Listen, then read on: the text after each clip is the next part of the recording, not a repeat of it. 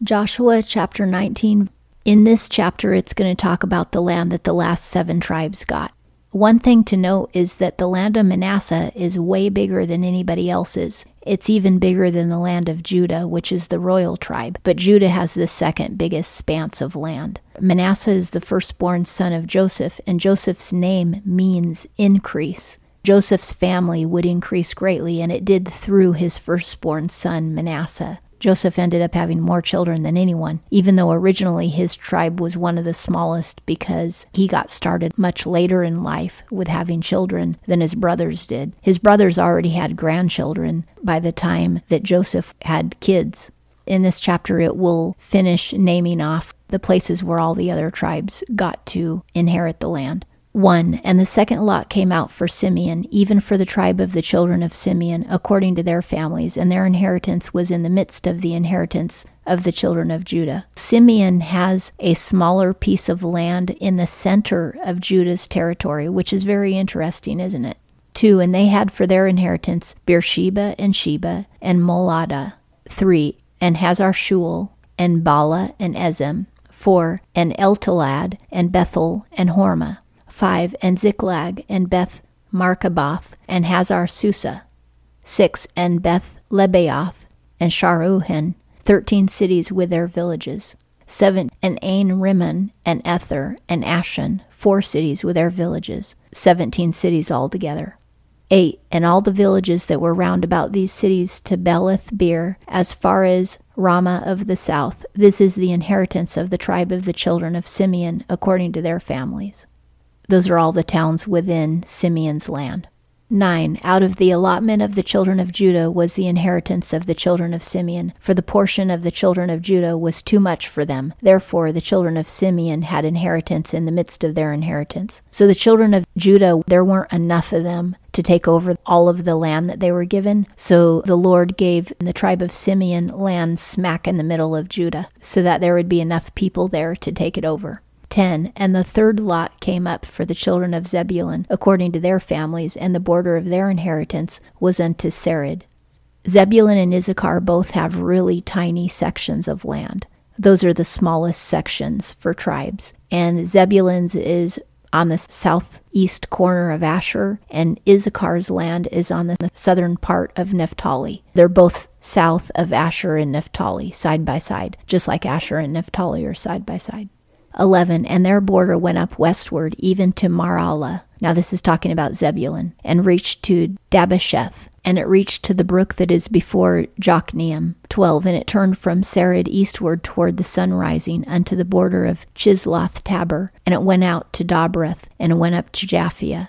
13 And from thence it passed along eastward to Gath Hepher, to Ethkazin, and it went out to Rimmon Methor, unto Neah. These are all towns that were within the border. Zebulun is just on the southeast corner of Asher. Above it is Naphtali. To the west of it is Asher, and below it is Manasseh's territory. 14. And the border turned about it on the north to Hanathon, and the goings out thereof were at the valley of Iphtahel. 15. And Kattath, and Nahalal, and Shimron, and Idalah, and Bethlehem, 12 cities with their villages. Zebulun gets Bethlehem in it, and that's where Jesus was born. 16. This is the inheritance of the children of Zebulun, according to their families, these cities with their villages. 17. The fourth lot came out for Issachar, even for the children of Issachar, according to their families. Issachar is right next to Zebulun to its east, but it's still on the western side of the Jordan. 18. And their border was Jezreel and Chesulloth and Shunem. 19. And Hapharaim and Shion and Anaharath.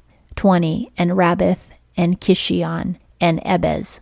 21. And Remeth and Engannim and Enhadad and Beth Pazzez. 22. And the border reached to Tabor and Shahazim and Beth Shemesh. And the goings out of their border were at the Jordan, sixteen cities with their villages. 23. This is the inheritance of the tribe of the children of Issachar. 23. This is the inheritance of the tribe of the children of Issachar, according to their families, the cities with their villages. Issachar has 16 cities in it because it's a really small area. 24. And the fifth lot came out for the tribe of the children of Asher according to their families. 25. And their border was Helkath and Hali and Beten and Achshaph. 26. And Allammelech and Amad and Mishal, and it reached to Carmel westward and to Shihor Libnath. Now it's talking about the land of Asher, which is on the north side of Israel, and it's a long strip of land going north and south that touches the Mediterranean Sea. 27. And it turned toward the sun rising to Beth Dagon and reached to Zebulun and to the valley of Iphtahel, northward at Beth-emek and Neiel, and it went out to Cabul on the left hand.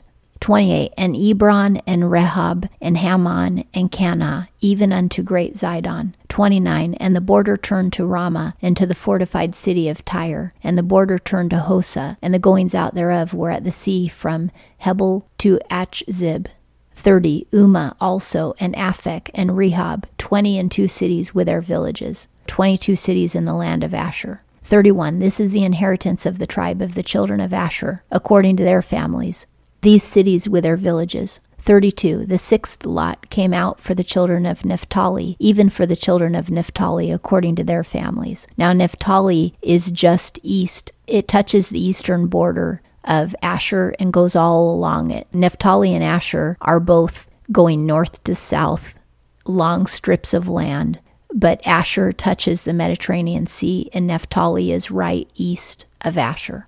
33, and their border was from Heleph, from Elon Beza Ananim, and Adami Nekeb, and Jabneel unto Lacham, and the goings out thereof were at the Jordan. On the east side of Naphtali would be the Jordan, and then Manasseh's territory, where all their cattle are.